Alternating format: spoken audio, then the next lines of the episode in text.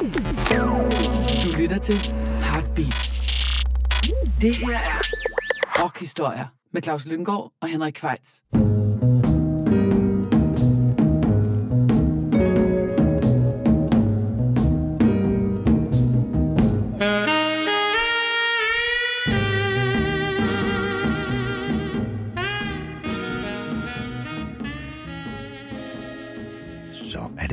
Er blevet tid til endnu et kapitel i rockhistorier.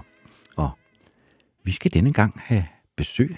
Vi har en gæst i studiet, som øh, står for dagens spilleliste. Det er Peter H. Olesen, som har været aktiv i mange år efterhånden i dansk kulturliv. Først som en del af bandet Green. Senere havde han en duo med sin bror, Henrik Olesen, som hed Olesen Olesen, og er i dag en del af ensemblet De Efterladte, der startede som en duo, efterhånden har udviklet sig til en trio, og netop er aktuel med deres femte album, skrevet i sand, og det er sådan ligesom undskyldningen, anledningen til, at vi har inviteret Peter i studiet. Du har også været galleriejer og været, været udsendt tidsskrift og været rundt omkring i dansk kulturliv, kan vi vist roligt sige, Peter. Jo, jeg sidder på... Nej. Ej, udkendt af dansk kultur, lad mig sige det på den måde. Ja. Ja. Men øh, velkommen til. Tak, og, tak skal I have. Jeg synes, inden vi ligesom kaster os øh, over Peter, så lad os, høre- lad os høre øh, øh, et stykke ja. Ja. musik fra albumet skrevet i sand, og det er titelnummeret, som du har valgt, Claus. Ja, det har jeg. Det synes jeg sidder lige i skabet. Det er et godt nummer. Jeg kan godt forstå, det er titelnummeret, så det kommer her.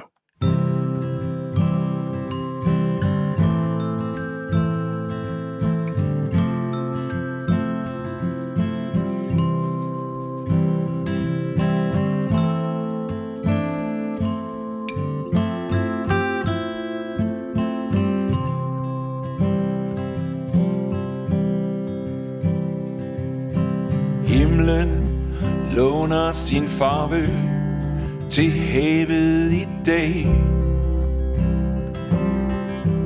Og der er intet at gøre.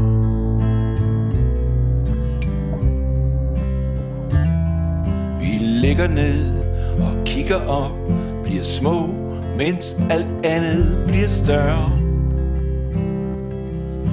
Himlen er høj i dag. Blå og uden en sky. Vi børster sandet af og går tilbage til vores by. Høj himmel, langsom musik, dagen står skrevet i sand.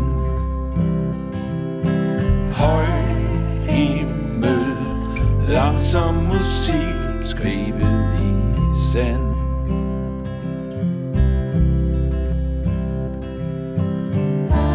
Vi går hjem langs havet, ingen siger et ord. Vi lytter til bølgers trone, morgenlys skænger og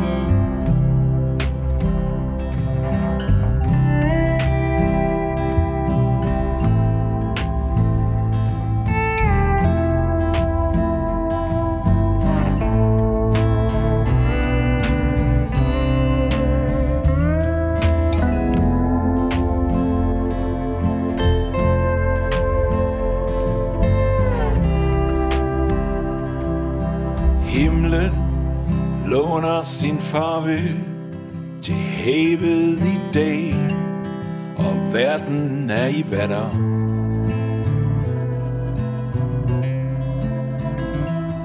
Vi ligger ned og kigger op og forstår, hvor lidt vi fatter. Himlen er høj i dag, blå og sky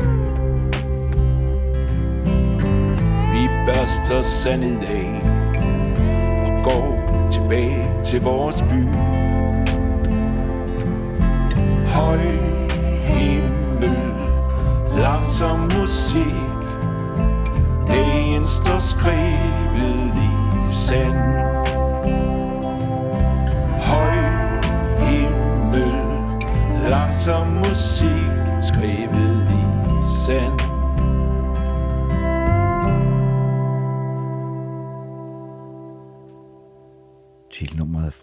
Efterladtes femte album, skrevet i sand. Skrevet af dagens gæst, Peter H. Olesen. Ja, og det er jo en rigtig, øh, jeg synes, det er en rigtig fin plade, jeg lavet den her gang, og den er sådan øh, meget afdæmpet, og det er som om, at du er blevet sådan lidt mild med årene, Peter. Hvad sker der lige for dig? Det er det, der sker med årene. Ikke? Jeg synes sådan set, at øh, jeg har jo også fået, altså i hvert fald dem, der overhovedet ved, hvem jeg har fået rygte for at være sådan en mørke mand, men jeg vil sige, gennem de sidste 10 år er, har der været en del lyse tekster. Det tager bare en stykke tid for folk, for folk at, at op, opdage det. Ja. Ja. Men jo, jo, det, jo øh, og, og, og der er jo et par sange her, der refererer noget til noget hav og Vesterhav og sådan noget, og, det, og de, teksterne er faktisk også skrevet over forskellige lokaliteter derovre. Så øhm, det er også derfor, jeg spurgte Michael Lund, min komponistmakker, om han ikke øh, kunne tage sin lapstil frem igen, for der er et eller andet med lapstil og surf. Og, Ja, det er rigtigt. så, Meget og, stemningsfuldt. ja. Ja. Ja. Der er også kommet sådan mere elektronisk tone ind, og kommer så ikke høre på det nummer her, Nej, men det er der der er- på visse numre på Ja, pladen. altså vi har jo hele tiden været sådan lidt analog elektroniske, men, men der er nogle numre her, som ja, næsten er, jeg ved ikke, hvad de genre, undergenre inden for det, der hedder, men uh, ja, øh, også fordi... Øh, Folktronica. Ja, Bøje Holm, vores tredje mand, han sagde på et tidspunkt, øh, vi skal have trommer på, ikke? og så tog vi øh, Jakob Højer, som egentlig er jazztrommerslager, ind. Og han sagde så til Bøj, Bøj, du skal have bassen frem, og så lavede vi nogle numre, hvor der er sådan jazztrummer, altså ikke, ikke så meget, hvor de ligger sammen med nummeret, men ligger sådan, kører deres eget forløb. Og så andre steder, hvor vi nærmest har lavet trommerne, så de lyder elektronisk, ikke? Så det er sådan måske mere en, en, en bandplade, men altså igen over i den meget afdæmpede genre, vil jeg Ja, sige. ja, jamen, det er en rigtig god eftermiddagsskive, synes jeg. Øh, dem skal der også være plads til. tak. Men vi har jo taget herind, fordi at, øh, du skal stå til ansvar for en masse ting, Peter. Ja. Ja, du har stået for dagens spilleliste, og vi kan jo allerede godt røbe så meget, at den er dansk. Der, Jamen, det var ja. fordi, jeg fik at vide, at jeg også meget gerne må spille noget dansk, og så lavede jeg en liste, og så lavede jeg en anden liste. Jeg nåede så også at lave en tredje liste.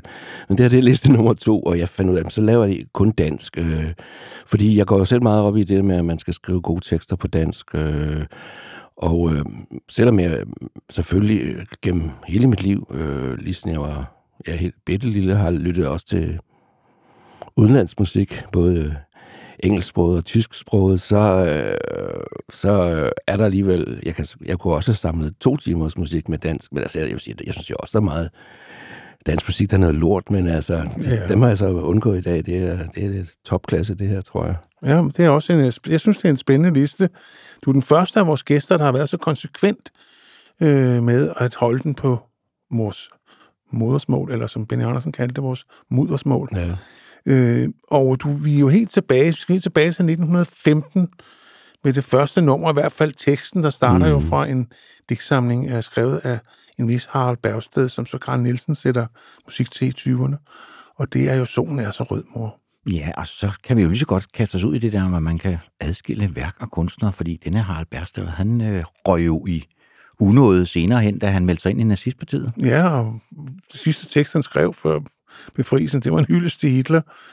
Så han var jo i bad standing efter, efter besættelsen over. Ja, det jeg synes jeg er også helt retfærdigt. Men altså, den, her, den her tekst er, er, er jo dels skrevet langt før, dels er den jo fantastisk, og øh, absolut ikke nazistisk. øh. Nej. Jeg har jo selv, altså det, grunden til, at jeg starter med dem, er, er, er jo, fordi det er der, musikken kommer ind først, det er jo de der børnesange, og så sidenhen for mit vedkommende bliver det så danstop og slakkermusik, øh, fordi vi kunne se tysk tv, og så først der kommer rock og, og den mere moderne pop ind. Men altså, jeg- det starter med børn, børnesangen, ikke? Og øh, jeg har også så selv sunget den her sang for, for mine egne børn, som nu er voksne, og den er simpelthen slidstærk. Og det er Den jo, er fantastisk. Det er den. Jeg tror, de fleste, der har haft børn, har sunget den her som godnatvise Ja. for. Altså, den er jo solidarisk ja. med børnene. Det er Ja. ja. det, der er så smukt ved den. Den er solidarisk med det der med, at den står ved, at børn er bange. Den står ved, at, Ja, ja, at, netop. at livet er et mysterium. Ikke? Og, og så er det jo en fantastisk melodi, men Også det er jo fordi, det er Carl Nielsen, ikke? Ja, ja de, Og- de to har jo lavet en anden eviggyldig dansk klassiker også. Jeg ved, en lærke redde. Ja. Øh, Og måske, nu bliver jeg lidt i tvivl, den der Hør den lille stær.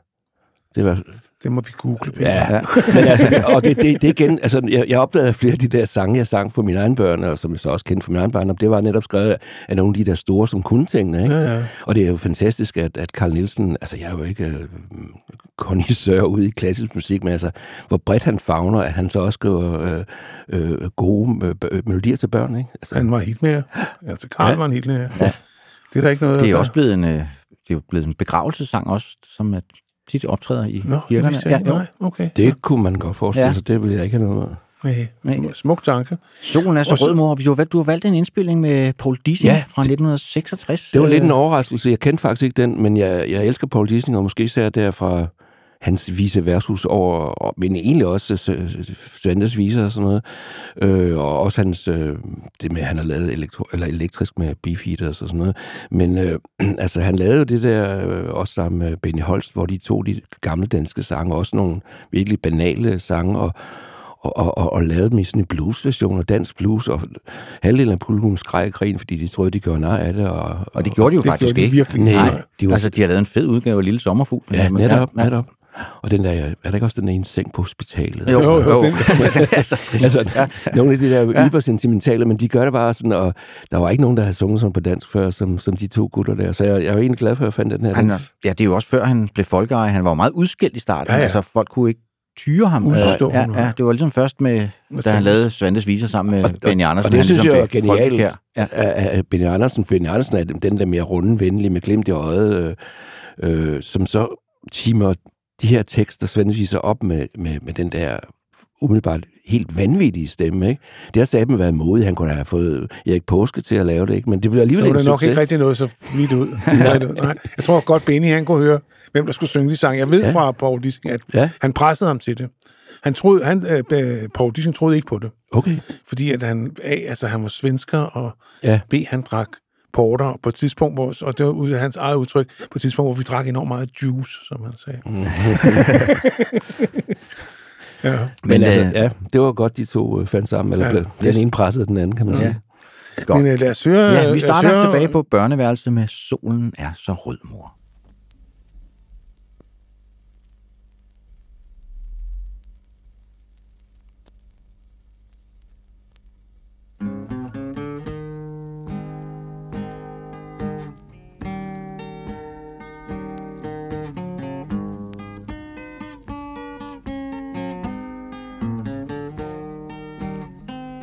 Solen er så rød, mor. Og skoven bliver så sur Nu er solen død, mor Og dagen gået bort. Reven går derud, mor vi låser vores gang. Kom, sæt dig ved min pude, mor Og syng en lille bitte sang. Himlen er så stor, mor. Med klare stjerner på.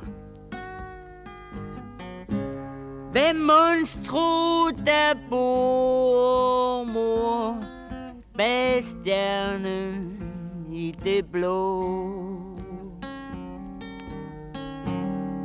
Tror du, der er nogen dreng, mor, der kigger ned på mig? Og tror du, at de har senge, mor? Og sover ligesom jeg. Hvorfor bliver det nat, mor? med kold og bitter vind. Hør den lille kat, mor, den miaver og vil ind. Måne og ternerne har ingen sted at bo. Og hør nu synger stjernerne dine når mig til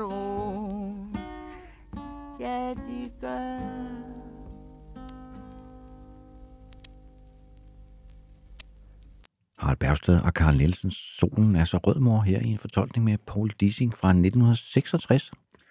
Og vi springer videre til en genre, som ikke har været voldsomt repræsenteret Nej. Her i rockhistorie, kan vi godt sige. Det er nemlig danstoppen.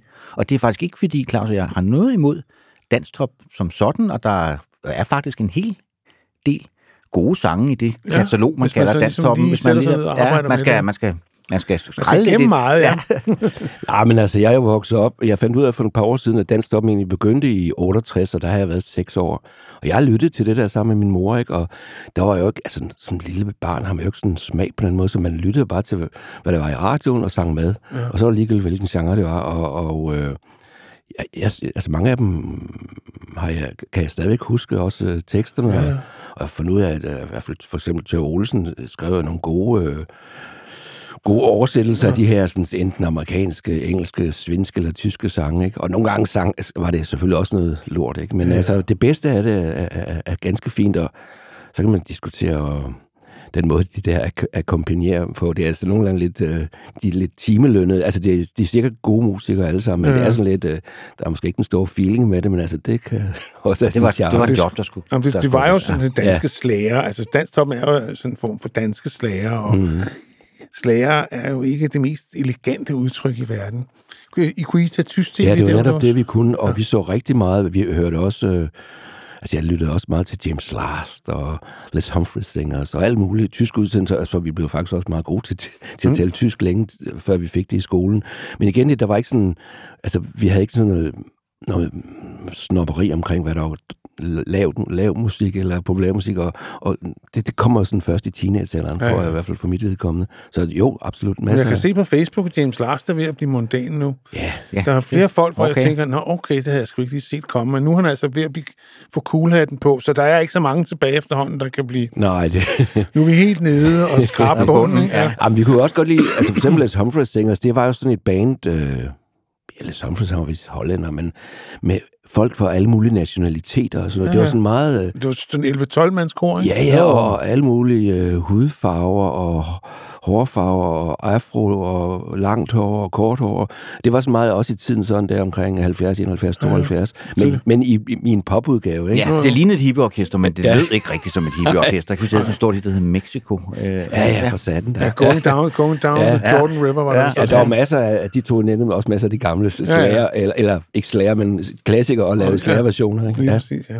Men Men Dantoppen var jo meget, meget, som du var inde på allerede, det var jo tit oversættelser. Ja. Øh, og det er også den, du har valgt, øh, hedder oprindeligt Pretty Belinda. ja, det er Og selvfølgelig. så øh, Volmer Sørensen fik Ja. den så lavet om til Smilende Susi. Det er jo en, altså, det er en fantastisk sang. og Jeg, altså, og der er sådan en overskud i. Altså, så meget øh, lavede hun jo heller ikke Birgitte Løst. Hun begyndte også, siden han lavede vist nogle New Age-plader og sådan Nå, men noget. jeg har, jeg har en enkelt, hvor hun meget sådan synger Bossa Nova.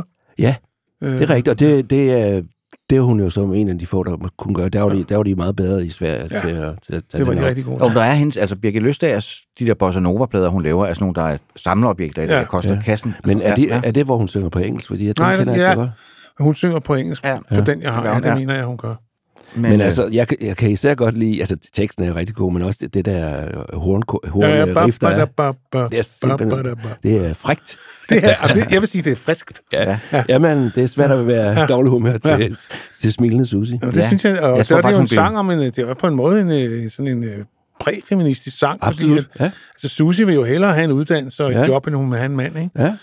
Så på den måde, så foregriber hun det tingenes øh, begivenhedernes gang. gang, ja. Ja. Og det så er Volmer Sørensen, der har Ja. skrevet teksten. Det så... Ja, altså, det var bare, han skrev jo stansevis. Ja, jamen, den er jo fantastisk. Så det er jo ren Ja. poesi, så Ja. lad os lige... Jeg har faktisk set, mig, Volmer. jeg har ikke set ham som en ærkefeminist, vil jeg nok Nej, sige. nej. Men han har måske fuldt det engelske. Måske er det, jeg nu kan jeg ikke rigtig Ja, så var det jo også i 1970, vi snakker om. Det var Ja. også ligesom op i tiden, ikke? Jo, jo. Øh, Så, Han har trods alt haft fingeren på pulsen. Ja, ja. ja. Så lad os altså, høre. dan- Danstoppen er sgu meget øh, ud- udtryk for sin tid på en eller anden mærkelig måde. Ja. Ja. Smilende. Susi med Birgit Løstager.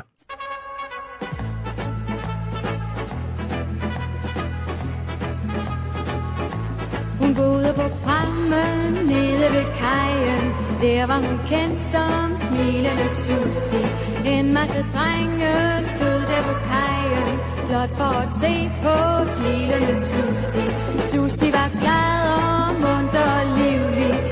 Hendes figur var helt ubeskrivelig Og hun var fri som havet og vinden. Vinden som kyssede Susi på kinden. Og derfor stod drengene stille og lure Når Susi hun vaskede og skrubbede og skurede. Og der blev drømsøde drømme om Susi Drømme med bryllup med børn og med hus i Susi gik rundt og smilede stille. Hun vidste jo godt, hvad drengene ville. Men et var kajen, det andet var prammen Det blev forklaret dem alle sammen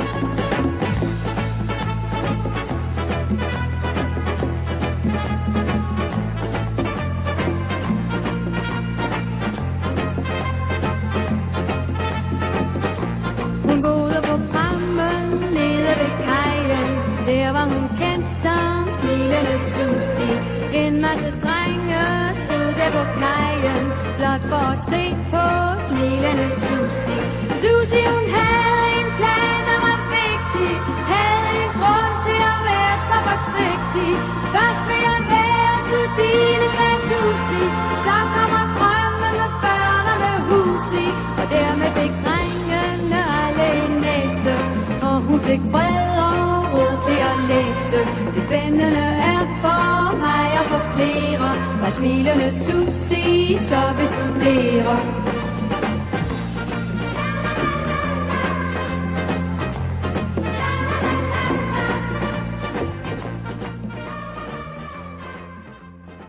Smilende Susi med Birgit Løstager fra det herrens år 1970. Nu bevæger vi os over i noget, der begynder at ligne rockmusik, Peter. Ja, altså, jeg skal nok, hvis jeg kigger ned om en liste, kan jeg godt se, at der ikke er så meget rockmusik, men øh, det, er- rock, rock, det er jo en bred genre Sådan, efterhånden. og vi har en utrolig bred definition, Peter. Du skal ikke Ja, Det er godt. Jamen, det er, det er egentlig heller ikke. Nej, men øh, vi skal høre Sebastian. Øh, jeg har ikke lyttet vildt meget til Sebastian. Han var kæmpestor i, i 80'erne, og så siden han har jo lavet musicals. Men jeg har næsten en- et, et, et, et genuint øh, minde om første gang, jeg hørte den her sang. Jeg er ret sikker på, at jeg var i sommerhus med mine forældre og min, min bror. Og så siger de, nu kommer der noget, der hedder Lossepladsen bløder. Og jeg tænker, en losseplads kan ikke bløde, men wow, ikke? alligevel mm. andet. Sådan, det går op for mig, hvad sproget kan. Ja. Og så kunne jeg også godt lide sangen. Jeg kan også huske, der var Lille Johnnys mund med linjen Lille Johnnys mund er fuld af blod. Ja. Det synes jeg var så hårdt. Ja. Ja, Røde Mor. Ja. Ja, ja. med røde mor. Og især, og det er også nogenlunde samtidig, at når man er vant til at høre danstop, så er det jo ikke sådan noget, man hører om blod og lossepladser, der bløder og så videre. huske, at stus over den der linje. Lufthavns arme Ja. ja. fanger flyverne ind. De trætte fugle vender hjem. Det er jo kræfterne poesi. Den spillede vi på et tidspunkt i Olsen Olsen i sådan i halv tempo, i sådan nogle 10 minutter lange versioner live, fordi det kører bare over et par, par akkorder, og der er mulighed for, øh, for at, øh, larme støje. Ikke så meget for mig som sanger, men de andre gav den hele armen, og det var, det, på de gode aftener var den rigtig god, men, Ja, ja. Og, og, og, teksten er stærk. Men Lossepladsen Bløder er jo lidt i samme tradition, ikke? og det er jo helt klart, øh, og det her det er øh, selvfølgelig politisk, men det er også Dylan med de der lange... Øh, Meget Dylansk. Ja, han har hørt Desolation Roll. os Ja, bare helt klart. det. Det har han ja. men er, altså, som du si- siger, Henrik, altså, det er hans første tekst på dansk, det er sgu meget godt gået. Ja. Ja, ja, det er en af, stadigvæk en, en sang, øh, en af de store sange i Ja. ja. katalog, synes jeg. Så jamen, lad os bare kaste os ud ja, i den. kom på syvtommer i 1971, og han var faktisk så glad for den, han genspiller den på det album, der hedder Blød Lykke i 1974, det. i en Men udgave, som ikke er helt så god. Nej, det gør han. Den er simpelthen ikke så god. Nej. Han savner Peter Ingemanns ja. violin, ikke? Ja. Men lad os høre den. Kom Sebastian. Lossepladsen bløder.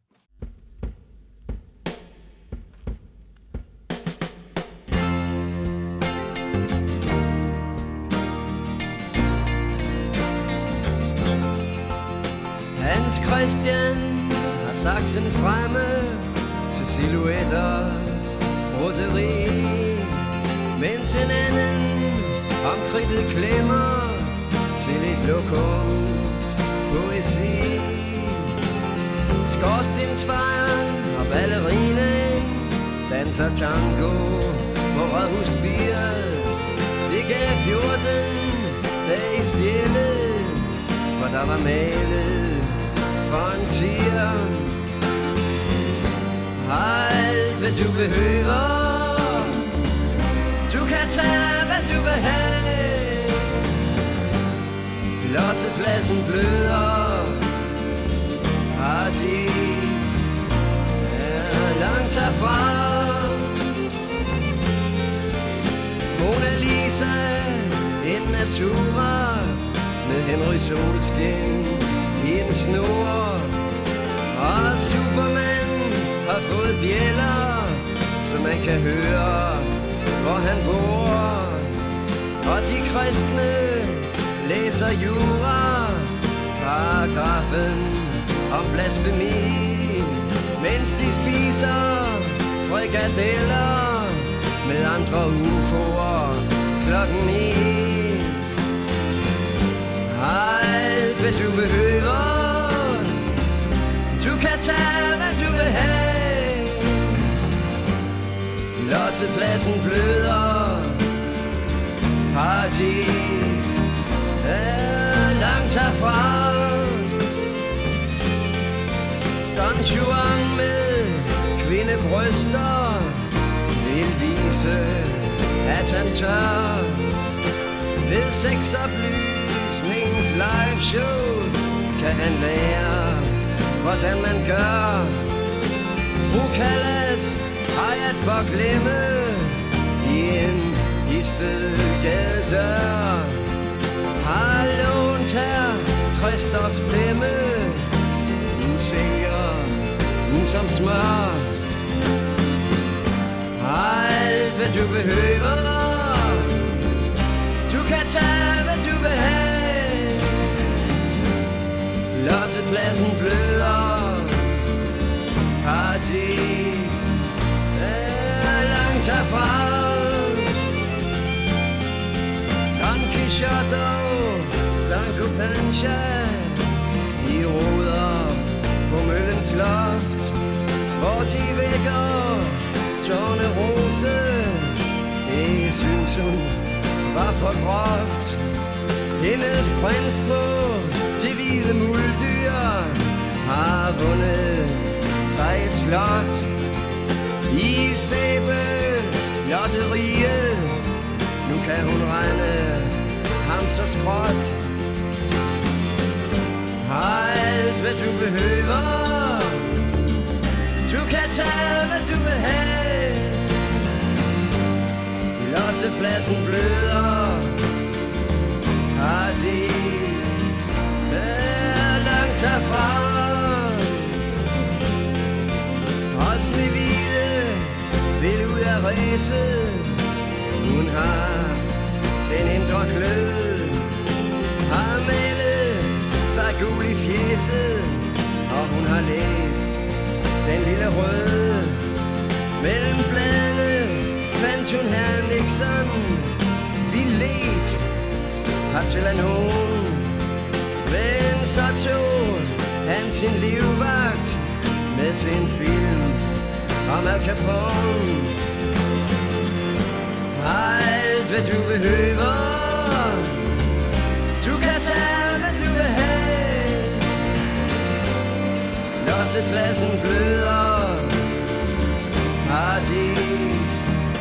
Er langt herfra.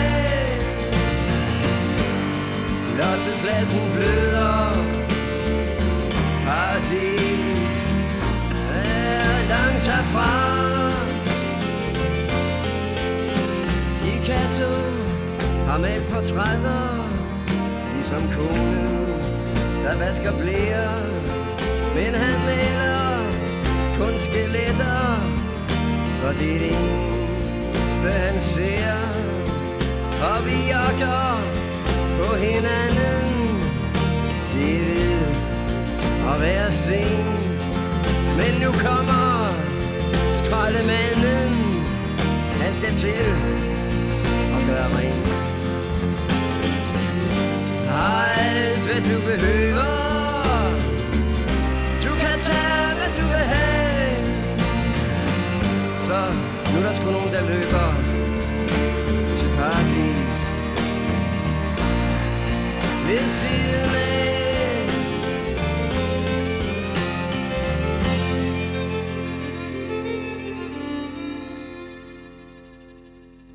Ja, det var lossepladsen bløder alle syv minutter. Og nu skal vi så, øh, ja, altså vi bliver lidt i det folkelige, kan man godt sige. Absolut. En plade, som jo fyldte helt sindssygt meget i sin samtid, og stadigvæk regnes.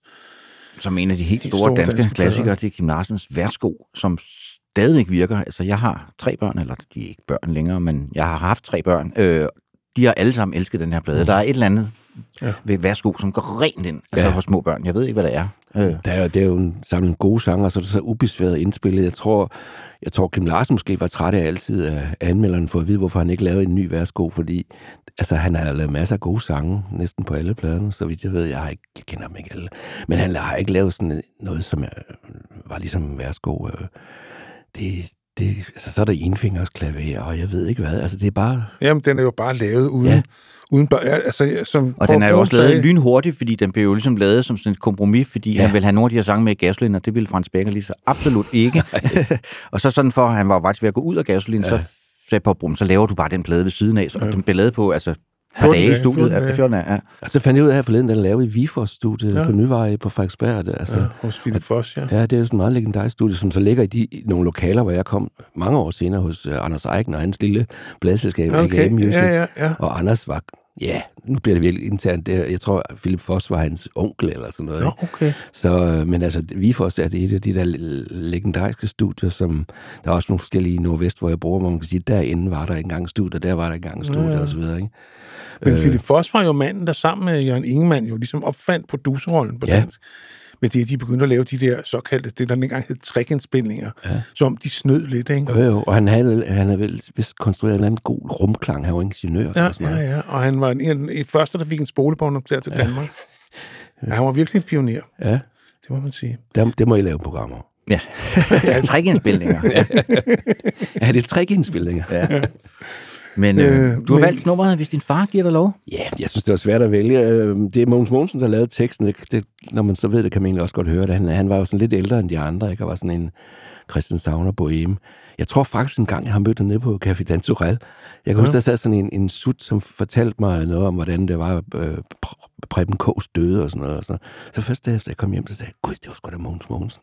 Ja, og hvis man vil vide mere om denne Mogens Mogensen, som havde en vigtig rolle i Gasolin, så kan man jo høre øh, den podcast, Claus og jeg har lavet, som, Det kan man, ja. som hvad hedder det, er en hyldest til Mogens Mogensen. Ja, det har vi. Den ligger derude et eller andet sted. Et eller andet sted. Ja. Det er godt. Øh, men øh, vi skal høre, hvis din far giver dig lov fra 1973. Hvis din far giver dig lov, tager du så med mig i skoven, og din mor, hun siger ja, ja, så bliver der fugle sang for oven. Smut du bare ind og spørg, de vil ikke sige nej, nej, for de stoler kender sgu ikke mig. For det er mig, der har drømmene med til dig. Og så kører vi afsted ud af byen langs med vandet fra far og mor har du ja ja så vi kysser lidt blandt andet Kys mig bare en gang til. Du kan ikke sige nej, nej For de stoler på dig. Men de kender sgu da ikke mig. For det er mig Der har drømmene med til dig. Ja, det er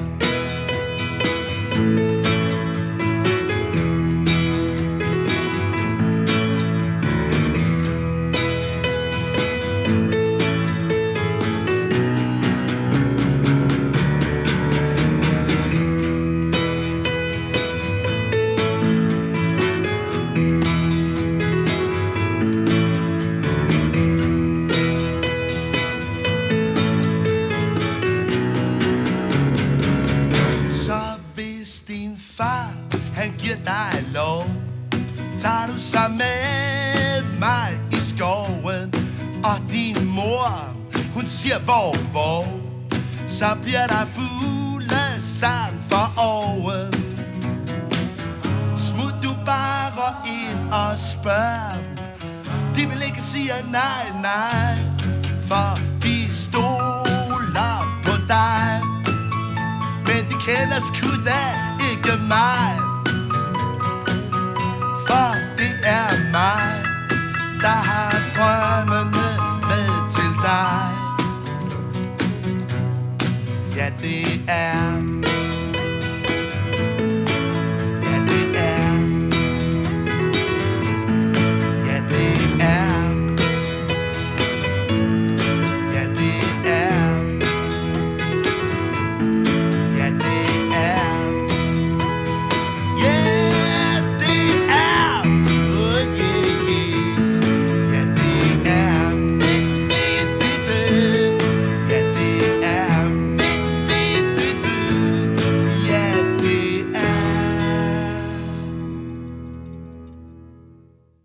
Kim Larsen, hvis din far giver dig lov fra klassikeren Værsgo, der kom i 1973. Nu skal vi over til en herre, som var en ledestjerne for rigtig mange af os, der voksede op i 70'erne. Øh, Dan Tyrell. Øh, han var i hvert fald min indgang til rigtig, rigtig mange ting, for jeg var meget stor fan af Dan Tyrell, og øh, han var rigtig god til at pege på alle mulige andre øh, kunstnere og forfattere og så videre, og Dan sagde, at de var cool, så var de jo nok cool, og så gik man på biblioteket. Det er, det er netop, netop rigtigt. Udover at hans egen digte fik mig til at tænke, nå, okay, digte, det er ikke sådan noget, vi skal lirke op i danstimerne i, i, i, i folkeskolen. Så øh, der var den der bog, hvor han blev interviewet. Ham der René Højrik. Nå, ja, ja. Der bag i, så havde Dan Torell skrevet sådan nogle lister over, hvad man skulle lytte til, og hvad man skulle læse og se og så videre. Og det har fulgt næsten slavisk. Ja, ja. Og det var fantastisk, ikke? for der åbnede sig den der verden. Jeg, altså, jeg voksede op i Vejle i, i, i den jyske provins, og vi havde heldigvis et rigtig godt øh, bibliotek og musikbibliotek, så jeg kunne jo gå op og finde mange af de, de ting, han skrev om i, i den der bog. Øh, og, øh, altså, og, og det er rigtigt, som du siger, Henrik, der er rigtig mange i, i vores overgange, der... Jeg kan huske digteren Morten Viske, som desværre død, han fortalte mig engang, at han havde brugt alle sine konfirmationspenge på at købe den bøger. Og hans, øh, Morty ved, han, hans første fem digte skrev han som 16-årig, og de blev alle sammen øh, bragt i øh, vedekorn. Og de er absolut ikke Dan men det er blandt andet noget af det, som øh, Dan satte i gang. Ja. Det, som jeg synes, at Dan der var så, nu snakker du før om det der med populærkultur og finkultur, det var sked han jo også på. Ja. Det, Ezra Pound øh, og Chuck Berry, der var ikke nogen forskel. Anders Gustav. Winkler. Ja. Ja, ja, det tog han helt Ja. op fra ned. efter. Det var en af de ting, som var meget inspirerende for mig, fordi hvorfor ikke bare tage det bedste af det, der er? Altså, man behøver vel ikke at være, gå så meget op i, om... Altså, du ved... Nej, men han var, altså, han var, han var virkelig usnoppet. Ja, mm. det var Altså, han. Og han gjorde det måske Ja. ja. også lidt for at genere nogle andre Ja, ja. i mi- miljøet. Og han blev også det, altså, det var også til sidst var han næsten demonstrativ, Jo, han jo. blev ældre, ikke? Og dengang, øh, ja, netop... jo, han er jo så ligesom også røget ind i kanonen igen, men på et tidspunkt var han jo, altså, blev han jo i det, det litterære miljø, så man lidt ned på ham. Jo, men han var da også for meget, det synes vi da også. Og dengang, øh, ja, i begyndelsen af, af 80'erne, der var han ligesom... Altså, man er også ubarmhjertig, når man er helt ung, ikke? Ja, Så, ah, så gad man ikke have noget med ham at gøre længere. Jamen, sådan nogle forbilleder, der ryger ned for piedestalen, ja, de, det- de ryger virkelig ned. Ja. Ikke? Men altså, absolut, han er vendt tilbage i, i, mit liv mange gange, Ja, ja. og Øh, og har også indbragt nogle, mig nogle penge, for jeg kunne sælge nogle af hans gamle bøger. Ja, det, det så jeg jo på. Ja. ja. Nej, men det, jeg, jeg er begyndt at skille mig af med ting, men jeg har haft nogle Dan Torell-bøger, som så har været nogle penge værd. Ja, ja. Fordi øh, det, det skal ikke skille mig Torell af, øh, at om jeg har bøgerne eller ej. Altså, han, han har betydet en ret stor del i mit liv. Men den Dan, vi skal snakke om nu, det er jo Dan som performer. Ja. Som, som han, han havde- gjorde ret meget. Ja, altså, havde jeg det der så band, ham jævnligt Sus- på biblioteket. Han var, det var sådan, han fik sin indtægt dengang. Det Ja, var ja. ved at turnere rundt her. Og han havde det der band, der hed Sølvstjernerne med Jan Kaspersen og Tømmer Claus og Flemming Kvist Møller. Var der flere med end de tre? Nej, ikke i grundstammen. Det var grundstammen. Og de lavede så den her plade, som jo blev sådan lidt smålegendarisk, der jo hedder Sølvstjernerne med Dan Tyrell. Ja. Synes jeg lige, man skal huske. Ja. Ja. Den hedder ikke... Dan Tyrell med Nej. sølvstjerner, hvad den jo nok burde. Ja, det kom Ja. ja. så til at for ja. sidenhen. Som kom, hvornår den kommer i... Den er fra 1978. Ja. Ja.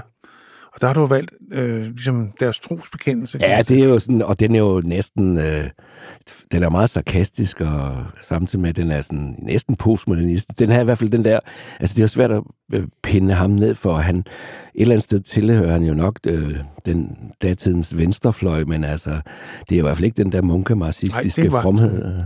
Han forklarer jo selv, hvor han står i forhold til, ja, det er det hele. ja. Ja. til det hele. Ja. Så det skal vi bare give ham ordet her med... Ja, yep. Sølvstjernernes sande synpunkt.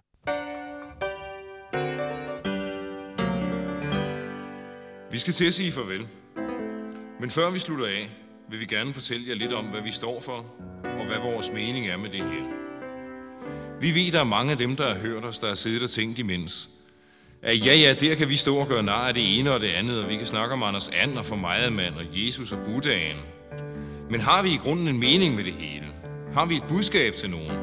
Har vi et sted, hvor vi står? Og det træffer sig så heldigt, at det har vi.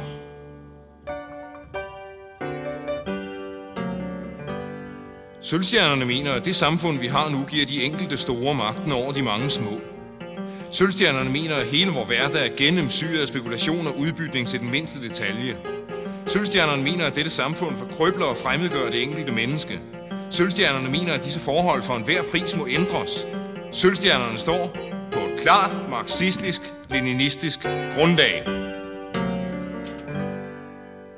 Men ikke nok med det.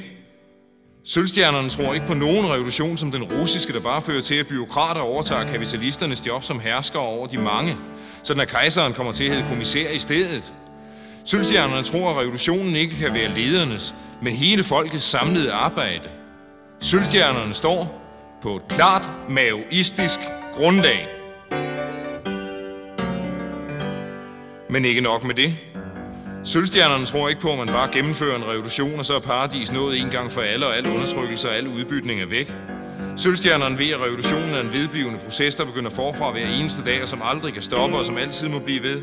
Sølvstjernerne ved, som afdøde Leon Trotsky, der blev myrdet for den viden i Mexico, at revolutionen er permanent. Sølvstjernerne står på et klart trotskistisk grundlag. Men ikke nok med det. Sølvstjernerne tror ikke på de fine teorier og lovbøger. Sølvstjernerne tror ikke på marxerne, maveordene, trotskierne, der laver systemerne for andre og fortæller dem, hvad de skal gøre. Sølvstjernerne tror, at hver må tage sin egen sag i sine egne hænder og gøre det på sin egen måde, i stedet for at læne sig op af folk, der ved bedre. Sølvstjernerne har sympati for den, der pludselig ikke kan mere og selv går i gang. Sølvstjernerne står på et klart anarkistisk grundlag. Men ikke nok med det. Sølvstjernerne ved, at så længe man taler i politiske termer, taler man kun i menneskelige mønstre. Og sølvstjernerne ved, at verden er større end mennesket. I vores univers er der planter og dyr, elementer og metaller, og hver af dem har sin selvfølgelige ret, som er lige så stor som vores. Sølvstjernerne mener som Buddhaen, at hvert følende væsen er universets centrum. Sølvstjernerne står på et klart buddhistisk grundlag. Men ikke nok med det. Sølvstjernerne har studeret de gamle taoister. Sølvstjernerne vi er alt hvad man siger om, hvad man tror på, og alt hvad man siger om verden, er dømt til at være ubenhørligt nonsens, fordi selve sproget er utilstrækkeligt, og verden altid er så meget større. Sølvstjernerne tror ikke på snak. Sølvstjernerne tror på handling. Tao sagde, den der taler ved ikke. Den der ved taler ikke. Sølvstjernerne står på et klart taoistisk grundlag.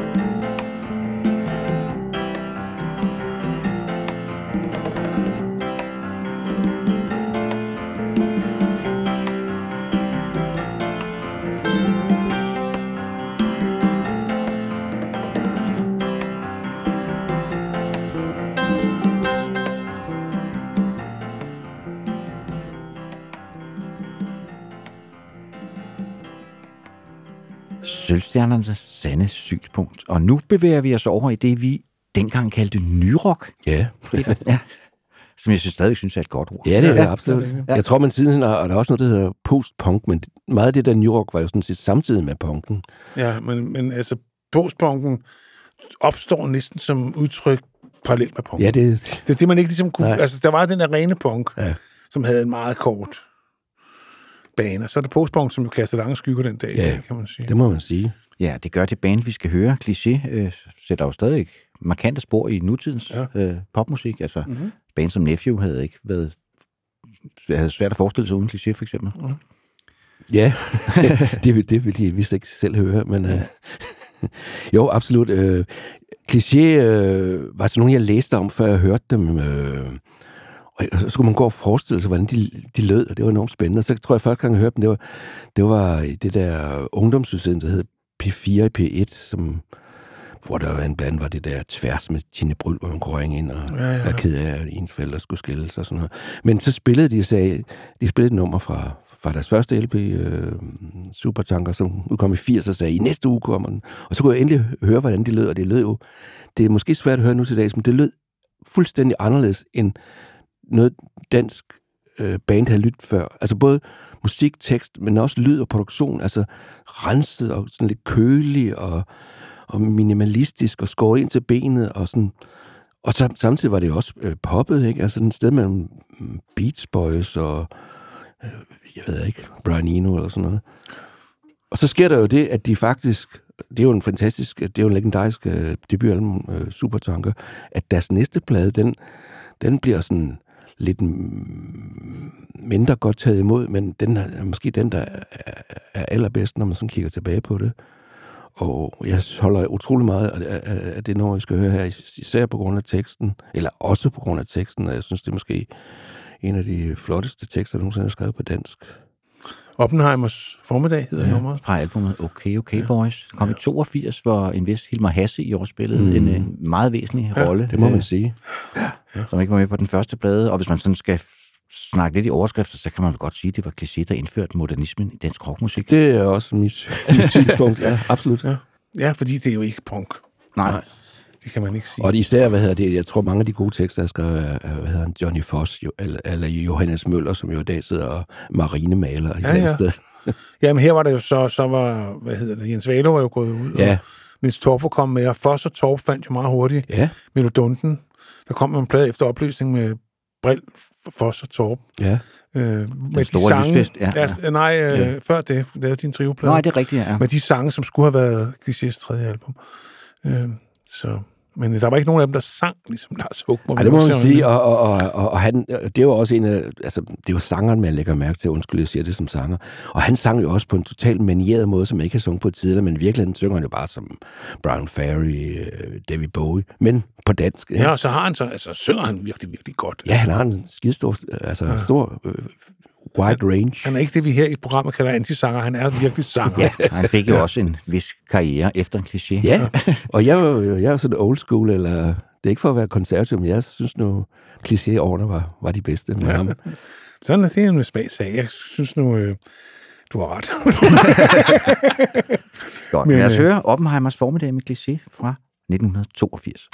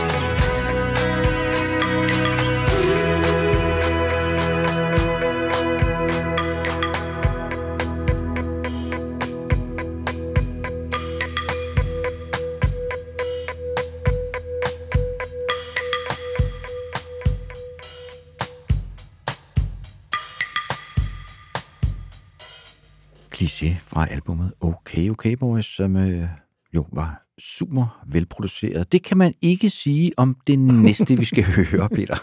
Nej, altså det er jo en liveoptagelse, jeg er ret sikker på, men der må I korrigere mig, fordi jeg har ikke sat mig ind. Jeg tror, det var fra, da det her band varmede op, eller spillede dobbeltkoncert med... Øh, med New Order, New. Order Ja. i Saltlæret i 1900 røvhul. Ja, 1981, ja, ja øh, hvor de fuldstændig tørrede røv på New Order before. Det, det er dem, vi snakker om. Ja. Ja. De var langt bedre. Det kunne jeg godt forestille mig. Altså, jeg, jeg øh, oplevede Fritz Fatal, deres sanger og deres frontfigur, øh, første gang til sådan en punkfestival i Aarhus, i huset i Aarhus, hvor, han, hvor der sad en meget ureagerlig fyr oven på en af højtalerne, og lyttede til det der band, der hed Mad Gustav Band. Ja, ja. og så skulle han ikke styre sig med, han kunne ikke være sin egen krop, så han oppe med ind på scenen og, og stod og skreg og sang, ja, mere skreg.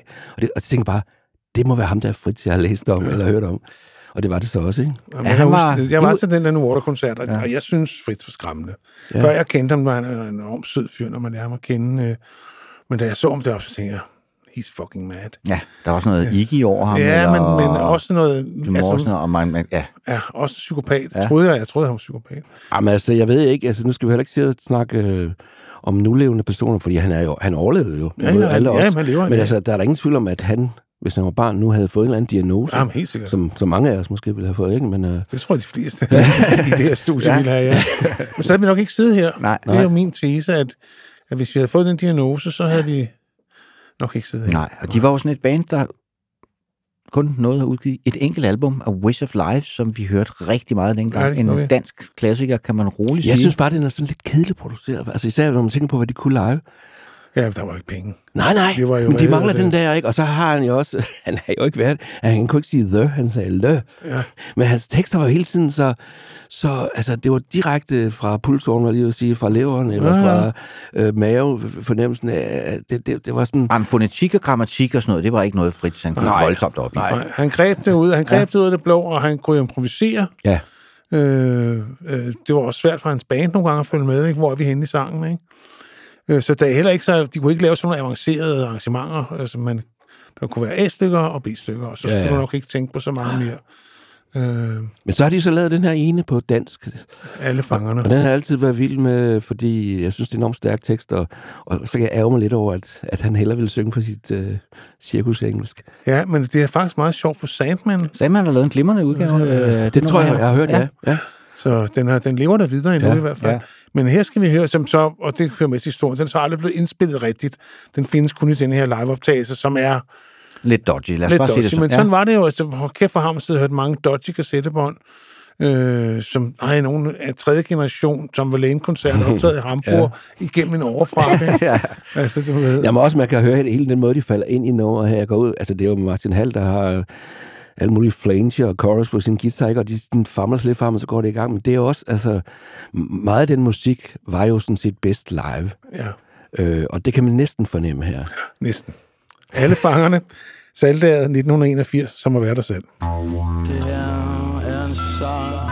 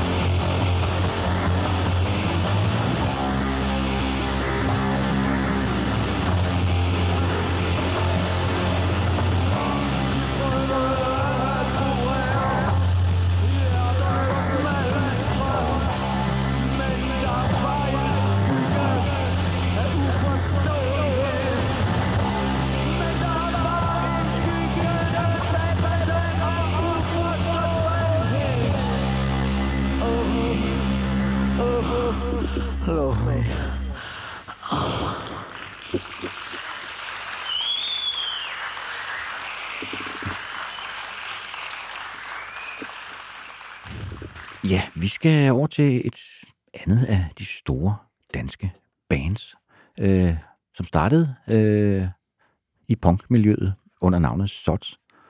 Ja, det var også øh, sådan nogle, jeg læste om, før jeg hørte dem, og da jeg så hørte dem, synes jeg, det var fantastisk, og, og så, øh, de har været gennem, gennem mange transformationer, men altså for eksempel der omkring deres anden plade under en sort sol, der var jeg ret begejstret for dem.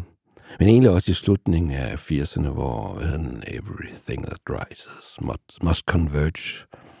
Ja. Og den sang, vi skal høre her, den er indspillet nogenlunde der i slutningen af 80'erne. Jeg tror, det var dengang, når de spillede deres årlige julekoncert i Saga, biografen Saga på Vesterbrogade i København, så havde nogle gange så fulgt der en, en single med, når man købte billetten. Ja, så fik man den her... Øh, Ja. Der var, jeg har i hvert fald haft to, eller sådan nogle virkelig limited edition. Og så på den ene, øh, og, så, og- det, det, den har jeg også valgt, fordi de synger på dansk, og det er jo øh, Stevie Jørgensens Indian Sommer, som i sig selv er en fantastisk sang og tekst. Og man må sige, de gør det ret godt, øh, og det er dejligt at høre Sten Jørgensen synge på dansk. Så den, den er ret vild med den. De tonser løs her, ikke? Og også øh, de to guitarister, Peter Peter og Lars Top. Galia, som man vist stadigvæk hed dengang, eller Lars Top Jensen, jeg kan aldrig huske, hvornår. Ja, det er også lige Nej, jeg ved ikke, hvornår jeg kom ind i billedet, men... Men altså, de, der, der, der, der er de sådan tæt på at være ret suveræne det, i de år der. Og så, ja, men altså, det, det er jo ligesom kliché til sådan de der to øh, hjørnestene i, øh, i den der danske punk, og så ikke et ondt ord om Lost Kids. Nej, ikke et ondt ord. Ikke et ord om den også. Jamen, øh, lad os bare kaste os ud i noget. Ja, en Indian. af de helt store danske sange, jeg har sagt det med mange lejligheder, jeg gentager det gerne, den skal spilles til min begravelse, ja. og det skal være den her version. Nå. Okay.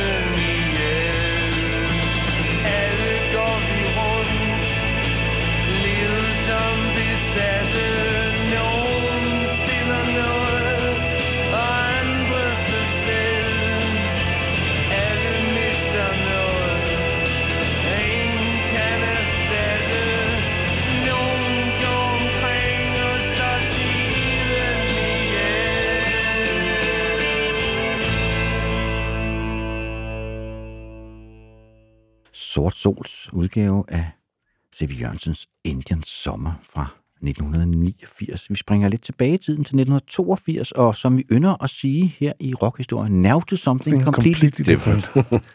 vi skal høre Johnny Madsen, Peter. Ja, altså i, i øh, langt op i 80'erne lyttede jeg jo stadigvæk til undergrundsmusik og postpunk og post-dit og dat, og så arbejdede jeg et sted på et værksted, hvor der kom en fyr op, der hed Guitar Lars, som egentlig var klassisk uddannet. Han havde en kassettebånd med, med de to første plader med albums med, eller LP'er, med Johnny Madsen, og jeg havde læst lidt om ham, det var sådan noget dialekt og så videre.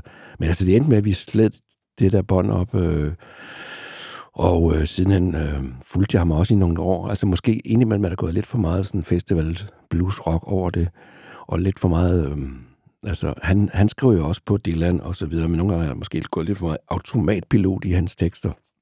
Men den sang, vi skal høre her, synes jeg er en af de særste sange, der er skrevet i dansk rock, og det er, selvom jeg også har lyttet til Steppeulvene og, og, og Hyllemor og Burning Red Ivanhoe, det er en meget mærkelig øh, barndomserindring, og øh, det er noget med at sidde og glo på akvariefisk og spille med Lego-klodser, som spiller fodbold med, og, og glo på gartnerens hest, som så siden han spiser og så videre. Det er en meget sær sang, men den er også sådan... Jamen, han, blev, han blev et kæmpe navn senere hen, men de der to første Johnny Madsen-plader er jo sådan nogle outsider-plader. Absolut. Ja. Ja, ja.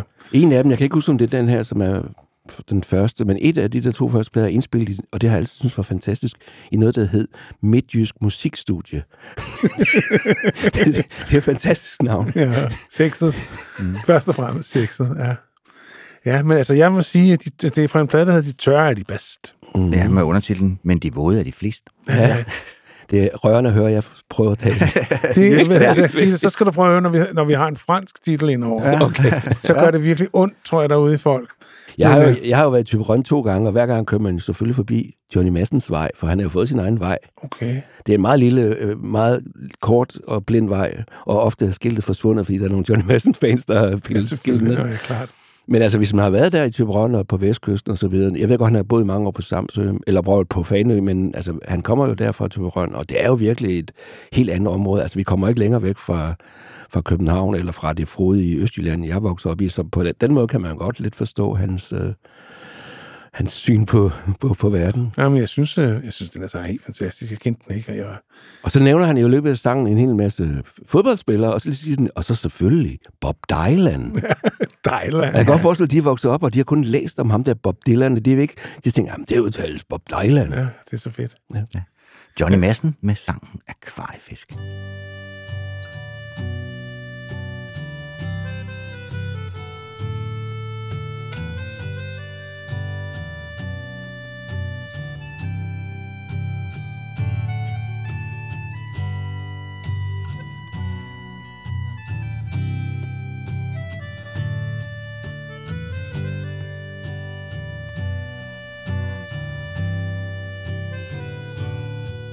Jeg kan huske, da vi var børn Vi sad og kiggede på akvariefisk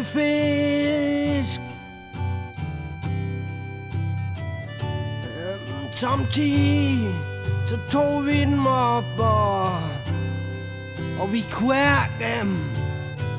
Mens morgen den lyste. Ja, og gagnes hest spis havregryn. Ah, Emil. Da vi blev større, der spiste vi gagnes hest Og så leg vi med havregrynspakker i begyndelsen med en kugle Og senere, da vi blev voksen med en Lego-klods. En jænder Skovshoved Esbjerg Bi 1909 John Danielsen Erling Linde Larsen og Henning Enoksen. Ja, så selvfølgelig Bob Dylan.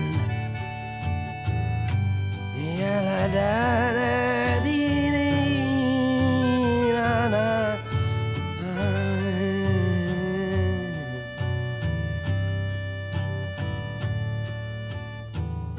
Nå, da vi er blevet gamle, der er så sjældent. Vi ser jo akvariefisk.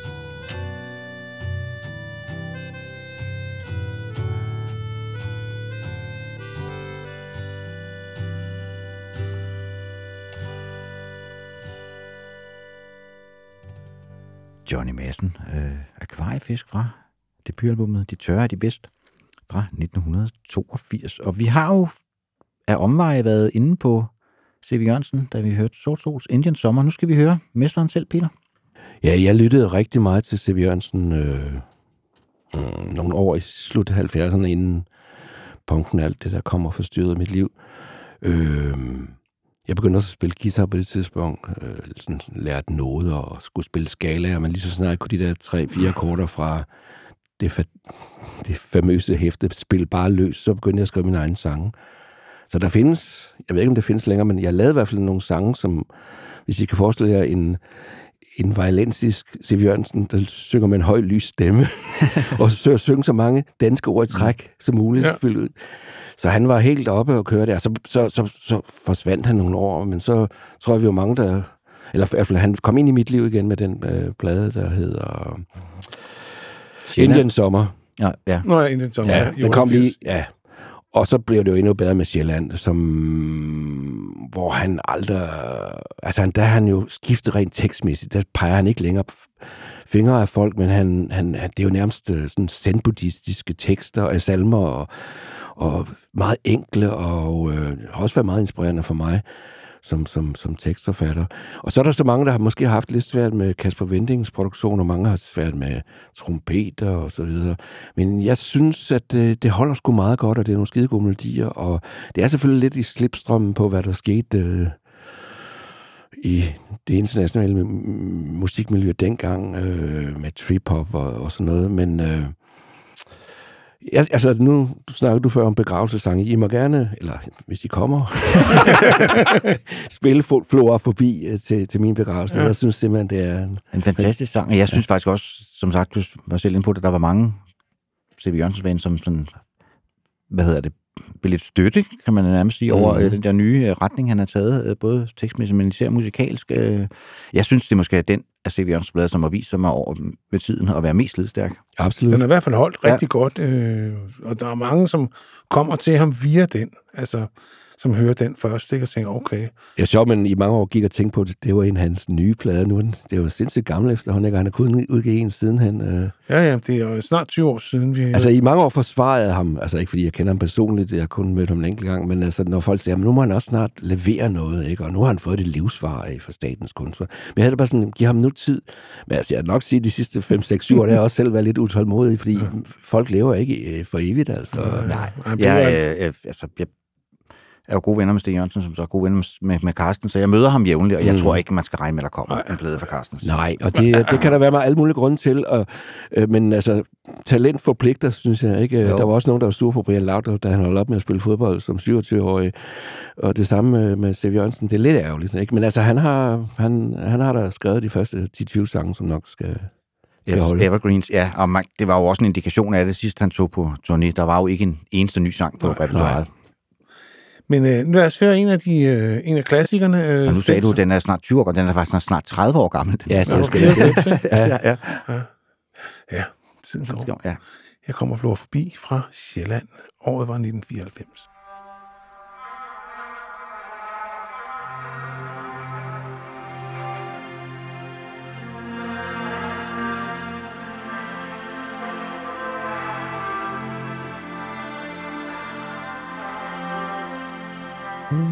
Jeg stod op og gik ud. På terrassen med en smøg. En hel del nærmere Gud.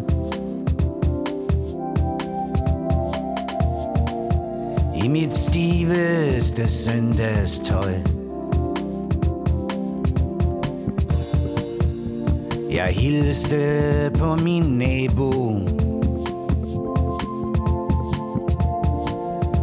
Der hilste pænt igen.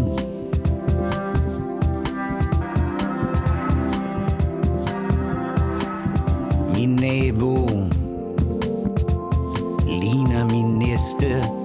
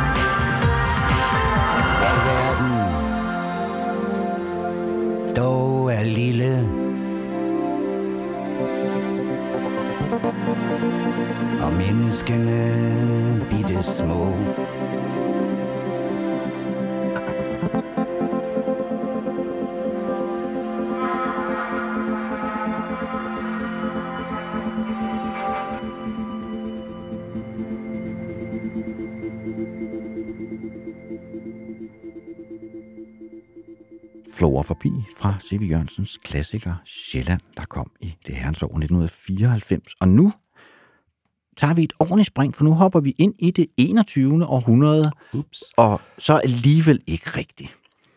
Nej. Fordi vi skal jo høre en herre, som i den grad også trækker trådet helt tilbage til 60'erne, nemlig Nils Skovsen. Ja, altså jeg har selvfølgelig haft viden om Skovsen og Ingemann, og herfra vi står, som er jo en, også er en klassiker. Og jeg lyttede også lidt til en plade med uh, Skovsen og Ingemann, lavet sammen med Stig Møller, hed Lykkehjulet. Nå ja. Og så kan jeg spille en af de der sange, det var godt nok Stig Møllers sang. Men øh, jeg synes sådan set, at, øh, hvad kan man sige, den scene Skovsen, og det var han fik jo det der comeback med øh, dobbeltsyn i hvad? 92? 2000, Ja, 2002, ja. 2002, ja. Ja. Og øh, der tænkte jeg, wow, det er godt det her. Jeg, det er sjovt, jeg, havde, jeg ja, så det var jo ligesom Nikolaj Nørlund, der fik ham Ja. hævet ud. Han var jo ligesom trukket sig tilbage. jeg så det og- komme, ja. fordi Claus, du var jo med til at lave en øh, hyldeskoncert til Bob Dylan, da Ja. han blev tre, de, den høje alder af 60 år. Som jeg var helt, det var engang var helt forrygt, da han blev så gammel. Ja, ja, det var, ja. Og der, jeg var jo med, og alle mulige, jeg kendte mange af dem, der var med. Og så efter koncerten, backstage, der så jeg godt, at Nørlund, han stod og snakkede med Niels Skovsen. Og så tænkte jeg, nå, og der, den der dobbeltsyn-album udkom, nå, der, det var den aften, han gaflede øh, Skovsen. Men jeg har sidenhen snakket med Niels om, at det var faktisk ham, der henvendte sig til Nørlund, og okay. han havde hørt noget af Nørlunds blader, og tænkte, kunne du ikke, jeg har skrevet, skrevet nogle sange Ja. ja. her de sidste 20 år, og sådan noget, kunne du ikke tænke dig at lave det? Og det er jo det er en fantastisk øh, plade, som i øvrigt indspillet i samme studie, mens vi gik og og indspillede der, så vi, vi lagde sådan en seddel på, på mixerpulten og skrev, kom så Skovsen og sådan noget. og så viste det sig, at vi begge to sang om Mike Skagelø øh, på ja, vores respektive albums. Men så var det, da han så skulle lave sin øh, opfølgeren dertil, og så spurgte Nørlund på vegne af Niels Skovsen, om min bror og jeg, altså Olsen Olsen, ville lave en sang til ham. Og så, så bukker man jo bare dybt og siger, ja, det vil vi gerne. Ja. Og jeg, jeg tror, jeg havde en, en tekst liggende, som jeg tænkte, jeg kunne godt høre hans Skovsenske diktion synge ja. den. Og jeg tror, det eneste, jeg tilføjede, det er noget, hvor han synger, jeg ved det godt. Og, og, og så, det, det skrev jeg, det, det kunne jeg også godt tænke mig at ham synge.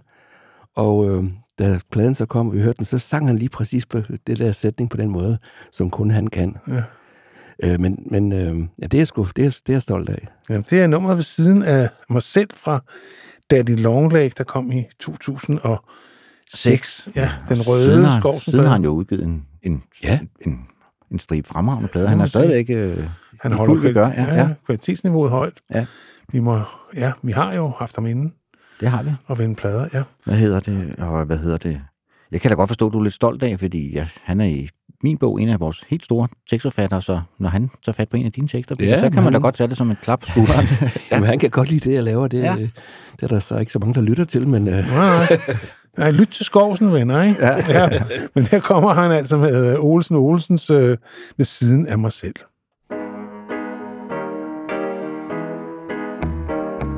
Jeg vågner ved siden af mig selv, før det endnu bliver lyst. Hjertet hamrer som en sindssyg i mit bryst, revet ud af en drøm, der var grum og alt for sand. Fra dagens begyndelse er jeg en mærket mand. Går omkring på vejen i mit gamle kvarter. Blot for at konstatere, at der stadig intet sker. Hvad ville man mon kunne høre, hvis man lagde øret til? Skitser til det absolute, absurde skuespil. Jeg er ved siden af mig selv i dag.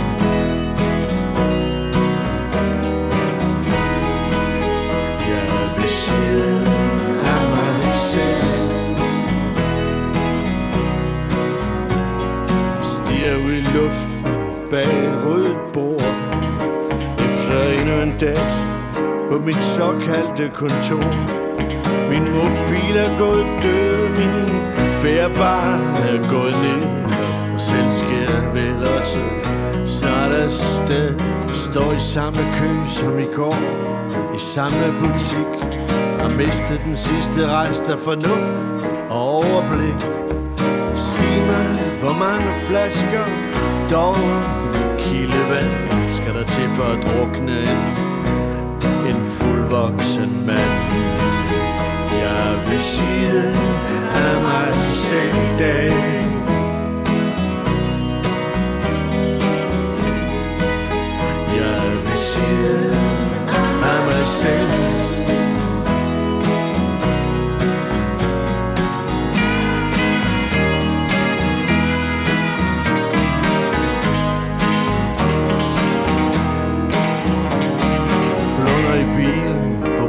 Motorvejen i en kø Strandet blandt andre ener hver på vores ø Overvejer at forlade en bil som i den der video med R.A.M.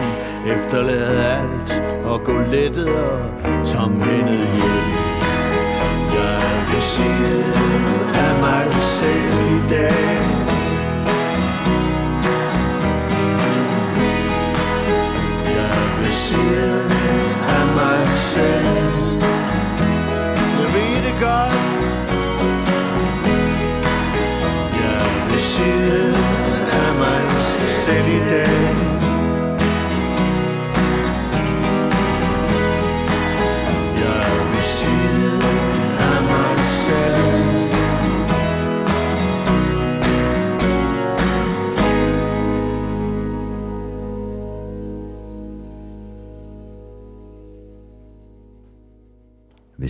mig selv med Niels Skovsen fra albumet Daddy Longleg og skrevet af brødrene Olesen Olesen.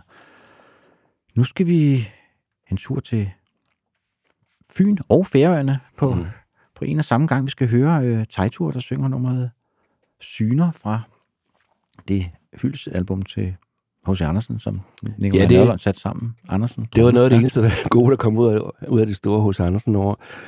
Øh, Nikolaj Nørlund øh, sammen med Naja Marie Eid øh, valgte nogle digter ud, der skulle fortolke øh, hos Andersens øh, drømme øh, fragmenter, som han har skrevet ned. Øh, og der er jo, man må sige, den plade som tekstforfatter, så må man sige, den plade øh, viste virkelig, at når først de rigtige digter går i gang, så skal vi andre tage os sammen til at skrive nogle gode tekster.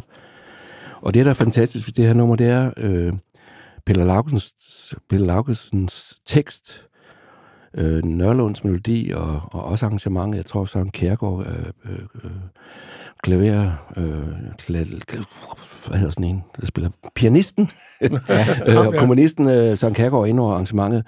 Men så er det også, fordi Taito, han, han, han er jo en rigtig god sanger, han har sådan en lille, fin vibrato, men han er jo fra Færøerne, så når han synger dans, så lyder det bare så fremmed og rørende på samme tid. Angstens fingre på spøgelse, klaver og så videre. Øh, nej, men det, jeg synes, det her, det, det har jeg sagt før, øh, det er en af de sidste, øh, det bedste sange, der er skrevet de sidste 20 år på den. På Jamen, den. Kira Skov spillede den jo også, da hun var herinde, Ja. faktisk, ja. Så det er en sang, der virkelig øh, ra- rammer folk. Det rammer nu også mig, så... En fantastisk nummer, ja. Ja. Og Lauksen er jo sådan en digter, jeg har fulgt virkelig længe, igen på grund af Danse Røl, fordi hvis Danse Røl skrev, I skal tage og læse Peter Laugesen, så... Så læser man Peter Laugesen. Ja. øh, og jeg har også øh, lavet mange ting med Peter Laugesen, øh, men øh, udgivet nogle bøger med ham og sådan noget, men altså, han kan altså godt skrive en god sangtekst. Det kan. Og øh, det kan vi høre her med tegtur på Syner.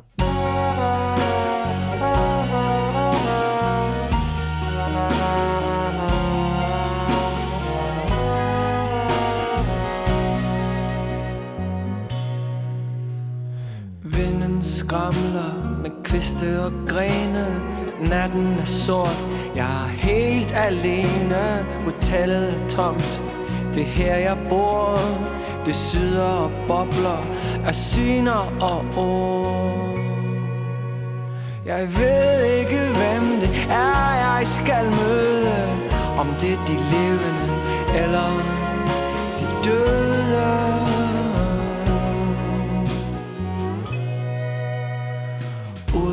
Parken står de og kigger ind gennem vinduet. Her hvor jeg ligger Er de sluppet ud, eller kommer de ind?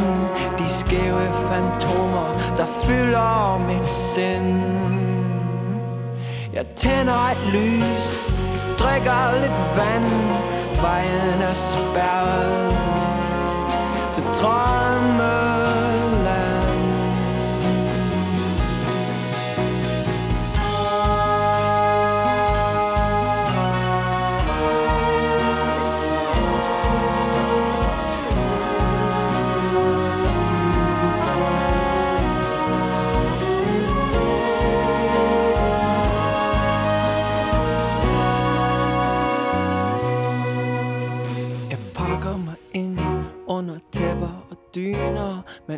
Men intet kan stanse de flakkende syner. De kommer som gæster fra fremmede byer Som udklipsfigurer på drivende skyer.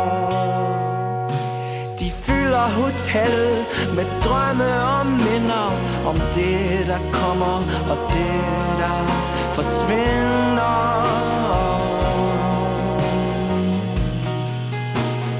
Hvor er jeg henne? Hvad det, der sker? Der er spøgelsesfingre på angstens klaver I skyggerne danser fortættede tanker Til lyset, der blafrer og hjertet, der banker en dag skal det slukkes, og hjertet skal stanse Hvad skal så blafre, og hvem skal så danse?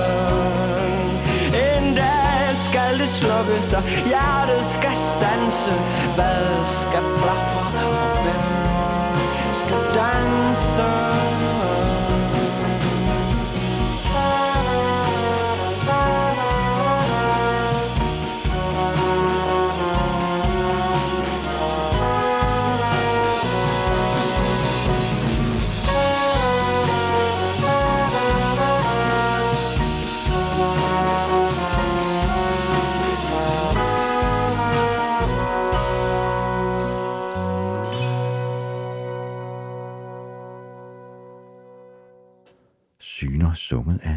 Tejtur med tekst af Peter Laugesen fra albumet Andersens Drømme.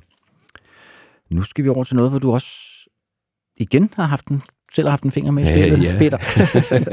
Skidesmart. Ja. Nej, men øh, på et tidspunkt i Olsen Olsen, der blev vi prakket en ung øh, øh, musiker på, som skulle spille soloopvarmning for os. Mads Moritz, som jeg godt havde læst om. Øh, og han havde været i New York og havde udgivet et par plader på engelsk, og viste sig at være en, en øh, fremragende øh, entertainer og en enorm øh, flink fyr. Og så skete der det, øh, da efter, ja faktisk den sidste Olsen Olsen-koncert nogensinde, så backstage, der møder Mads, øh, digteren Luna Hørslev, som jeg også kender, og de to falder i snak og viser sig, at de kommer fra de samme øh, kvarter i Holstebro. Og de bliver så enige om at lave noget musik sammen, og det blev så det, der hedder Maurits Hørslev-projektet, som også har udgivet en del plader efterhånden. Men på et tidspunkt, så, da jeg skulle lave, hvad jeg troede var min første soloplade, men viste sig at blive den første de efterladte plade, der fik jeg Mads til at skrive melodier til et par af mine tekster. Han kan lave sådan noget, hvad jeg vil kalde øh, øh, visemusik, og det har jeg sådan en svaghed for, øh, selvom de fleste af mine kolleger ikke synes, det er særlig sexet. Men så der fik vi i hvert fald skrevet de første sange sammen, og så skrev vi flere, og så blev han bedt om at spille til en uh, Sankt Hans fest på Christianshavns Vold, og så lavede han sit bluesband. Hælerne, ja. Ja, og de udgav en øh, fem-spors EP digitalt for snart, ja, 2012. Og der øh, har jeg så skrevet teksterne, han har skrevet musikken, og så er der nogle fremragende musikere, der er med. Så det er jeg egentlig ret glad for. Så synes jeg, et band, der hedder Hælerne, kan næsten ikke være andet end godt, jo. Nej. det er min klare ja. holdning. Jeg synes jo også, det der, hvad hedder det, hedder Moritz Hørslev-projekt er, Ja, de har lavet er rigtig fine ting. Ja, vi, Ja, har, jo, rigtigt, vi ja. har jo, havde jo Lone Hørslev som gæst her Ja. for ikke så lang tid siden. Ja. Ja, det var også fint. Ja. ja vi har gode gæster. Vi har god smag, Henrik. Ja. så, sådan er det bare. men jeg, kan, jeg synes også, han kan noget uh, Morris med melodier. Det kan man også det kan man høre her. Det kan man også høre på de plader, han lavede med Lone på hans egen soloplader. Så lad os bare Den kaste os sidste ud i dag og den første.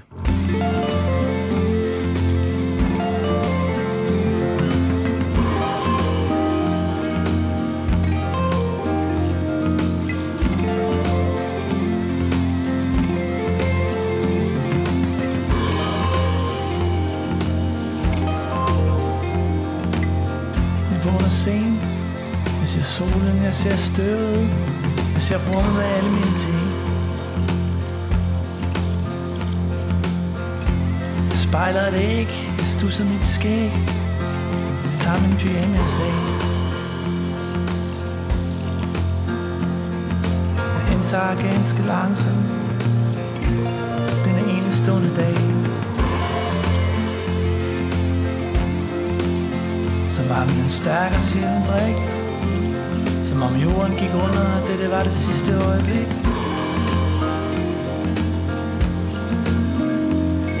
Han ryger sidste smøg Den sidste sug, der gør dig høj.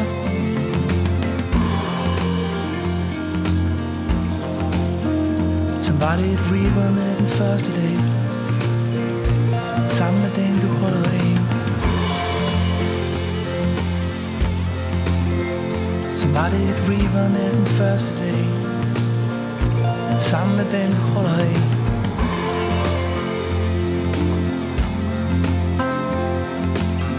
Jeg vågner sent. Jeg ser solen, jeg ser støvet. Jeg ser verden med alle sine ting. Jeg strækker og vender mig Jeg skærper blikket for øje på dig. Jeg tager min penis af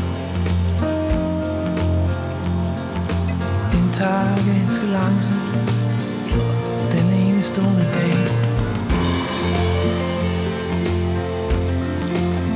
Som var den stærke og sjældent drik Som om jorden gik under og Dette var det sidste øjeblik.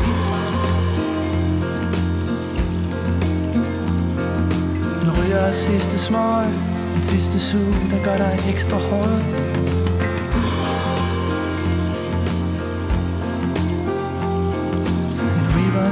Første dag. Sammen med den du holder af.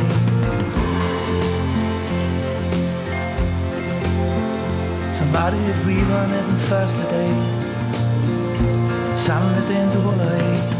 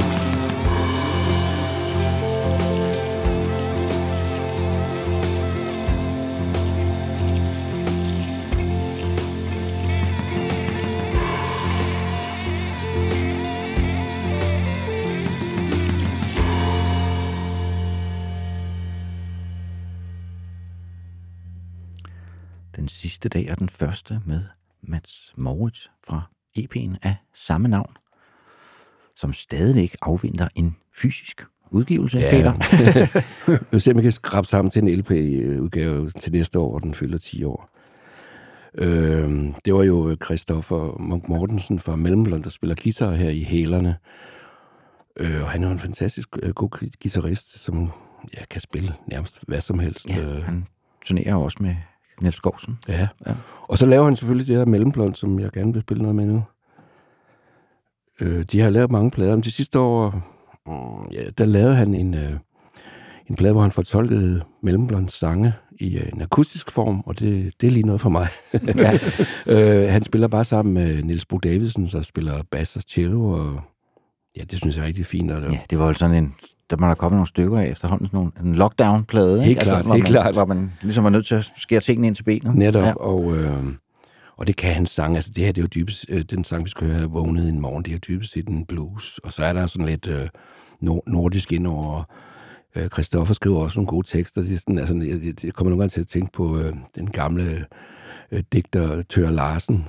Øh, der er sådan noget, det, det ved jeg i hvert fald også, han har læst, øh, så han er sådan, det er sådan lidt altmodisk øh, nordisk øh, lyrik, og det, det, kan, jeg- det, det er jeg også en sokker for. Ja, det er meget stemningsfuldt jo. Ja, det er det. De har lavet, han, er, han er af en eller anden grund sådan ligesom faldet lidt under radaren mellemblond. De har lavet en stribe plader, man har aldrig rigtig fået, fået hul Nå, men han er ikke den mest flamboyante øh, frontfigur. Nej, overhovedet ikke. Øh, og det kan du, altså, og nogle gange kan man, altså jeg tror, de havde sådan, hvad kan man sige, fat i et eller andet på et tidspunkt, og så videre. Altså, Mellemblond er jo efterhånden også bare synonym for Christoffer med forskellige musikere, i øvrigt altid skide gode musikere, ikke? Øh, men altså, vi er jo mange, der for ja, det er jo det. Ja. Det er jo heller ikke lige fremtidens toneklang, det her, kan man ikke sige. Det er jo Nej. ikke det, man hører, hvis man tænder for radioen, men derfor kan det jo godt have sin berettigelse. Absolut. Øh, måske endda i endnu højere grad. Ja, vågnede en morgen fra albumet Solregn, der kom i 2020, men sangen så øh, oprindeligt dagens lys første gang på det album, der kom i 2013, som hed Lys Vågen.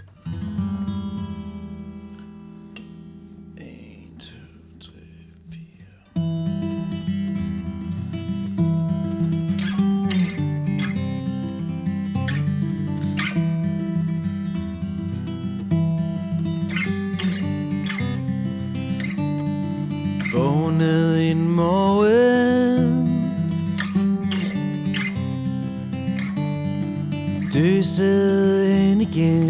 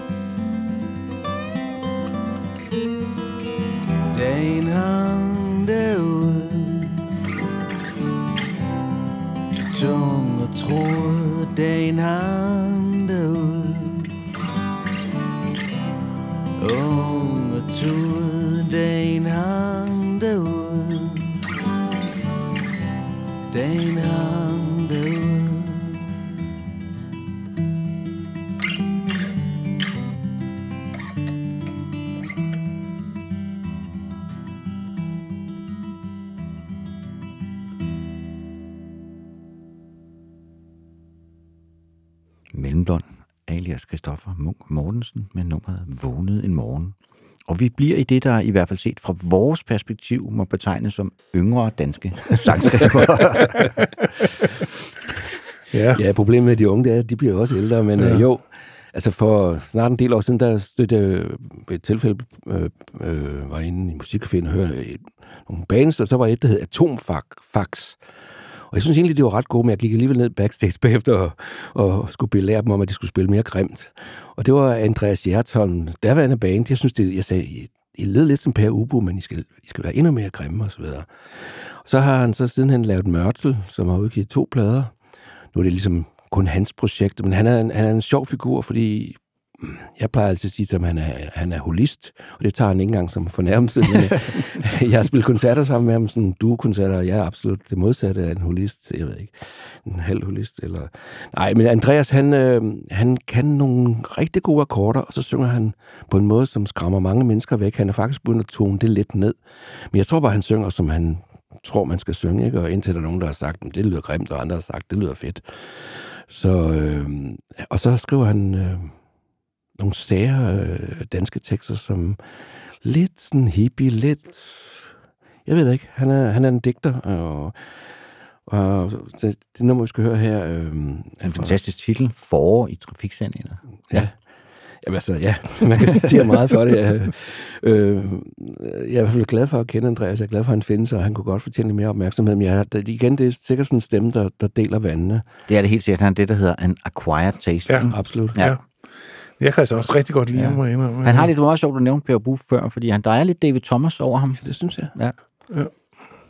Og det viser, at han, han kendte ham også, og han, han har jo fået øh, øh, Per, Per, hvad hedder han nu, Bulaks fra Nå, No Per Nox, Bulak, ja. som har lavet noget med, David Thomas, og det, det, det er blandt andet derfor, han har teamet op med Per som producer, fordi det smager lidt af Per Hufu. Ja. ja, det gør det, ja. Men lad os da høre øh, forår i trafiksignalet. Øh, nok den titel, er den mærkeligste dagens mærkeligste titel. Ja, og hvis der er noget, der slår den, så er det albumtitlen Vagusnerven. Ja. Whatever the fuck that is. ja, som ja. kom i 2019. Ja. Det er en ting, det er noget, der findes. Det er en nerve Ja, ja, inde i hjernen. ja. Ja. Det er en rimelig vigtig nerve, men Ja. ja. hvor den sidder det. Og hvor man bruger den til. Men, ja. ja, lad os høre det. Mørtel forår i trafiksignalet. Jeg drukner på en sandbanke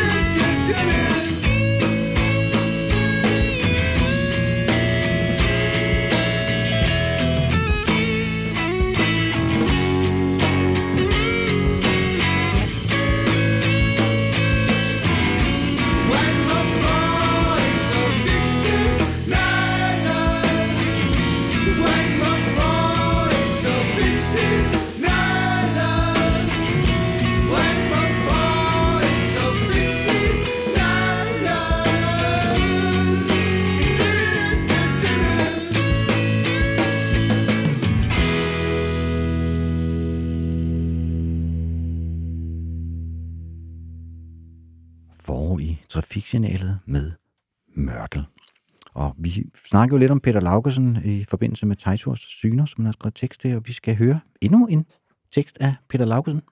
Peter? Altså, Peter Laugesen, han øh, ham har jeg fulgt, siden jeg var 18-19 år, og, og øh, også lært at, at kende og skrevet breve sammen med ham, og så videre. Så han har sådan været... Øh, altså, jeg, jeg er jo tro mod punken har jeg jo ikke øh, idoler eller noget, men hvis jeg havde, så ville han nok være mit digteridol. Øh.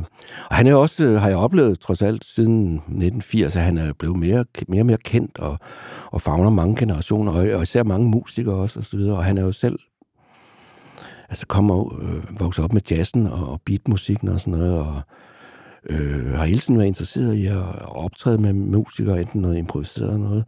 Og så var der Nikolaj Munk Hansen, den desværre alt for tidligere afdøde bassist og komponist, øh, lavede en plade, kun med tekster af Peter Laugesen, og der er jo dels synger øh, Nikolaj selv der, hvad han gør på sådan en meget rørende, uskolet måde, og så øh, Kira Skov synger Sten Jørgensen, og så slutnummeret øh, reciterer Peter Laugesen, og det er sådan, selvom han er sådan en, der skriver et langt for, fortløbende digt eller værk, så er den her, det, den her tekst eller det her digt en af hans, hans klassikere. Og, og øh, det er også sådan en, øh, den hedder Ingen kan gå alene.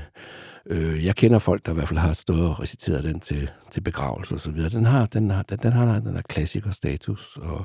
Ja, han reciterede den jo også inden til den der, hvad hedder det, hyldeskoncert til Søren Ulrik Thomsen. Øh, Jamen, så, hvad hedder det, Kira har jo også inkorporeret den i en af sine, ja. sine sange sidenhen. Så ja, jamen det er en klassiker, Peter. Ja. Så, og den er, kommer så her fra pladen med den fantastiske titel, Det flimrende lys over Brabrand Sø, som kom, var det i 17 eller hvad? Ja. Ja. Og jamen, lad os høre øh, mesteren selv i selskab med Nikolaj Munk Hansen.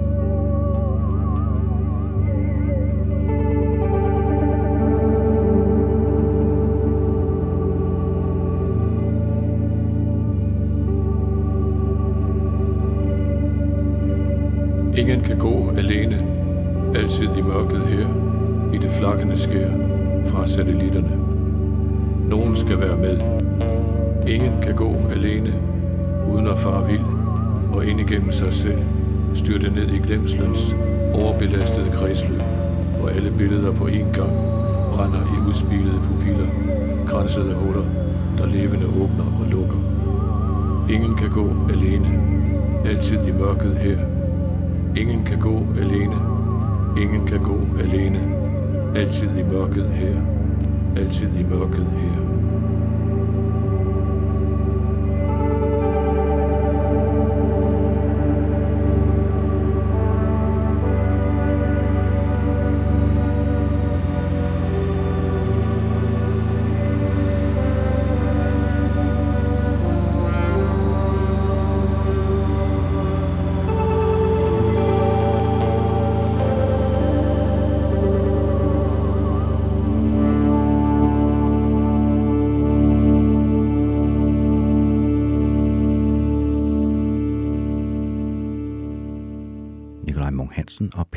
Laugesen med Ingen kan gå alene. Og det gælder også rockhistorier, som denne gang har haft selskab af Peter H. Olsen. Det har været en fornøjelse, vi er ved at nå til vejs ende. Jeg vil sige, det har været en samtale på et højt begavet niveau.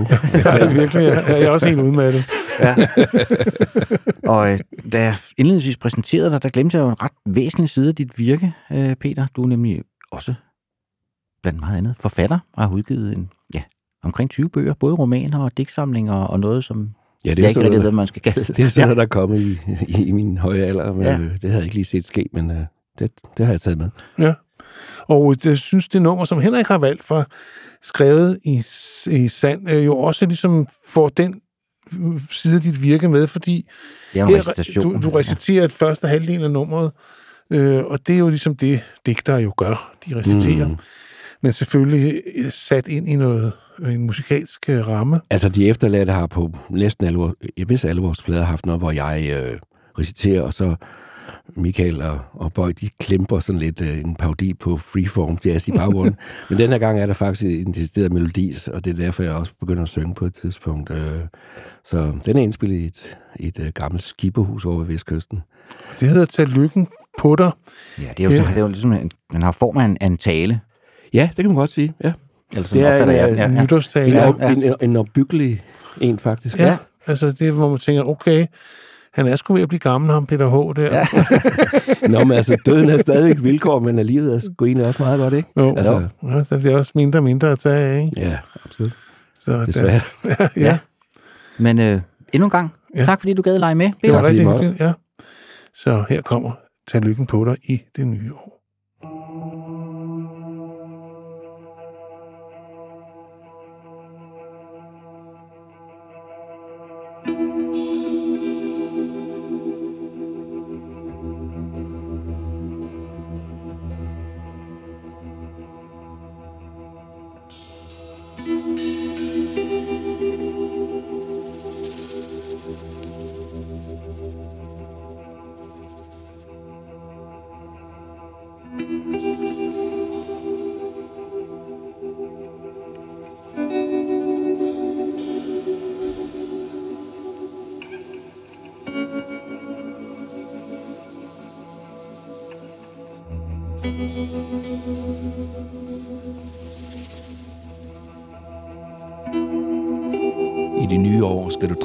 Drikke sort. Du skal rejse dig fra din seng og få tingene gjort. Og når tilfældet smider guld på gaden, så samle det op og del det med din næste, og de, der tilfældigt passerer forbi, og ligesom dig ved hverken ud eller ind.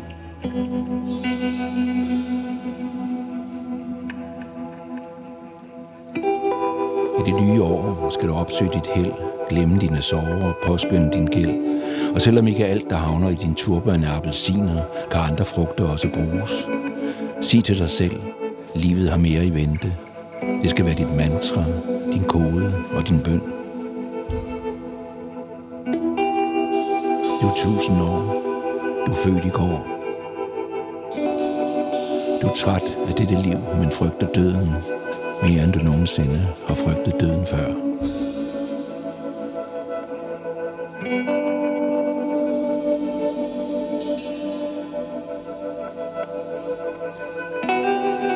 I det nye år skal du takke din Gud og smide alt overflødigt ud. Især din arrogance og din selvfagt. Og når du tror, at folk griner af dig på gaden, så grin med. Jeg har så meget til fælles. I skal alle sammen dø.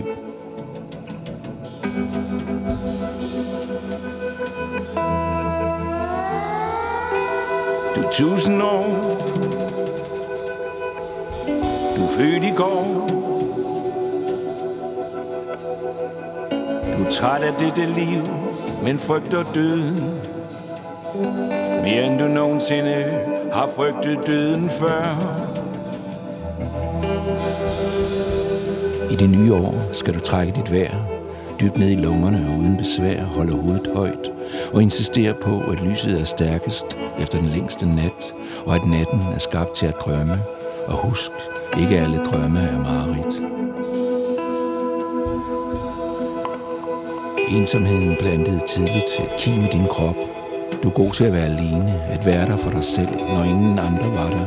Men det er der nu. Så tag imod. Tag lykken på dig.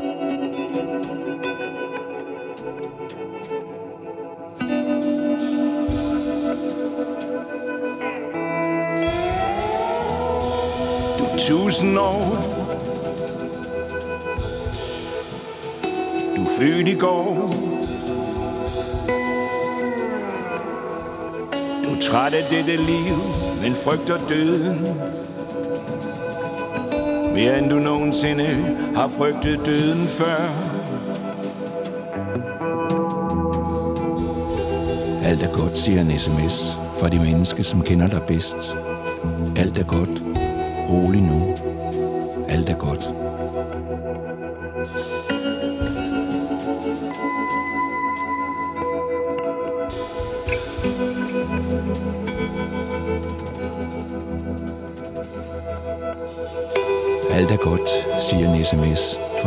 Menneske, som kender dig bedst. Alt er godt. Rolig nu. Alt er godt. Alt er godt.